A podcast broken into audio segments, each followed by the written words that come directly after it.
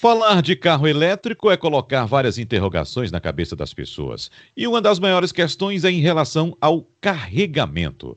Dúvidas de como é feito, onde pode ser carregado, quanto pesa no bolso e tantas outras questões relacionadas à carga de carros elétricos vão ser respondidas agora com o nosso consultor automotivo Alexandre Costa. Olá, Alexandre, tudo bem com você? Olá, meu amigo Wagner. Olá a todos. Eu senti o peso, a respons responsabilidade agora, né? Mas vamos lá, vamos, vamos ajudar aí, tirar a dúvida do pessoal. Vamos lá. Ah, sem dúvida você vai conseguir. Porque, Alexandre, vamos começar logo lembrando daquele hábito que nós temos ainda de chegar ao posto de gasolina, observar o frentista com a mangueira enchendo o tanque, aquele cheiro que muita gente inclusive gosta, né, Alexandre? Acredito que você Isso. também, aquele cheiro de gasolina subindo, que inclusive é tóxico. É bom lembrar para quem gosta que é bom se afastar, não ficar inalando aquele cheiro, que aquele cheiro é tóxico também. Bom, esse processo Sim. é sem dúvida muito rápido, muito conhecido por todos nós, Alexandre Costa. Agora, vamos supor que eu consiga comprar um carro elétrico, simplesmente fico muito animado com a novidade, com a tecnologia, com a modernidade,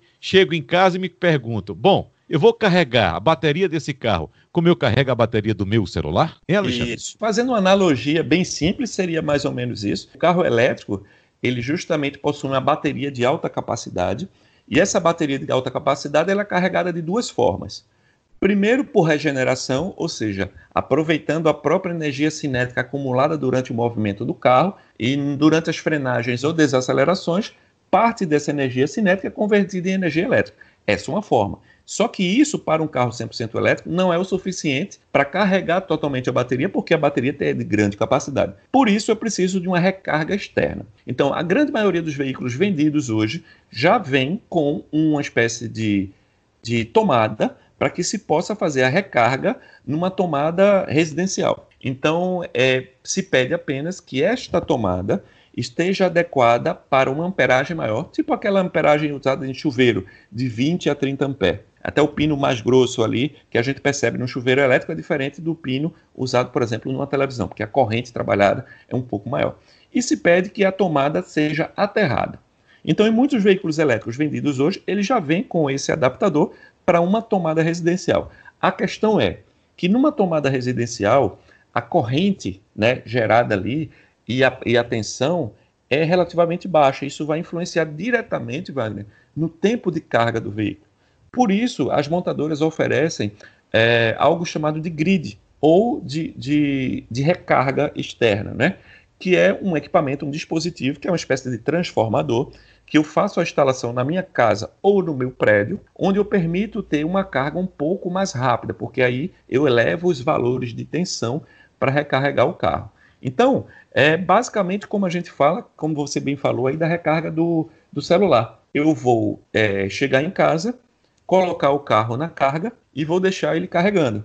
Quando durante a noite. Quando for no dia seguinte, eu tiro ele desse grid, né, que é uma tomada específica, tiro ele desse grid e vou rodar com o carro. Então eu vou fazer basicamente o que muita gente faz com o celular, que é carregar sempre à noite. Existe também a, a, a recarga externa, que a gente fala em locais públicos ou privados, onde você vai encontrar ali um carregador. Por exemplo, algumas redes de supermercados e postos, hoje em Recife, no aeroporto, por exemplo, já tem, por enquanto gratuito, pontos para recarga para veículos elétricos e veículos híbridos plug-in, são aqueles veículos híbridos que tem um motor a combustão, mas também são recarregados por tomada, né, como Volvo, BMW e, por, e outros modelos. E aí é, você liga nesse, nesse carregador. Sabe uma dificuldade que, que tem, Wagner? Tu lembra que na época, a gente é saudosista, né? É, você lembra que na época, quando o celular foi lançado, se vendia adaptadores no semáforo que mais pareciam um polvo, com vários tipos de tomada diferente. Não sei se você lembra bem disso, porque não existia. Lembro um muito bem, Alexandre.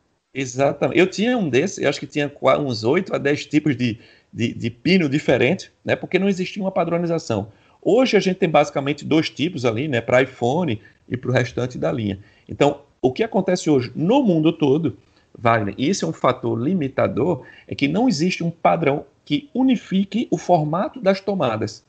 Da tomada que eu chamo é a tomada uh, para se ligar no grid ou para se ligar nas recargas externas, públicas ou, ou, privadas. Então, o que acontece é que o Japão tem um padrão, a China tem outro, na Europa tem outro, nos Estados Unidos tem outro.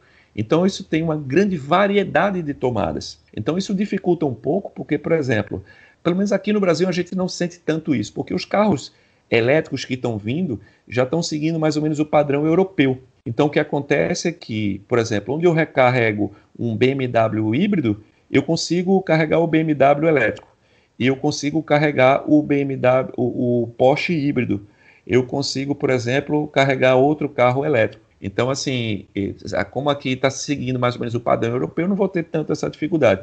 O Nissan Leaf, por exemplo, é um carro que, na portinhola, ali no acesso da recarga, é um dos poucos carros do mundo que tem o formato para dois tipos de tomadas distintas, justamente para não fazer com que o cliente fique aí é, na rua, né? Sem ter onde, onde carregar. Então, esse ponto aí é importante. O pessoal pergunta muito também, vai, sobre essa questão do consumo, né? Porque a gente imagina, poxa, eu estou abrindo mão de um carro a combustão, que no meu caso, antes aí da pandemia, me dava aí é, em torno de mil reais de custo mensal, porque eu rodo muito com os carros. E qual seria o custo? Tu, você tem ideia, Wagner, qual seria o custo aí para carregar um carro elétrico? Tu tem ideia? Alexandre, não? nós já conversamos aqui no programa Isso um, um, proprietário de um veículo elétrico e outro híbrido plug-in. E são dois carros grandes, não, principalmente o, o, o, híbrido, que é, trata-se de um Porsche, uma Porsche híbrida que ele tem.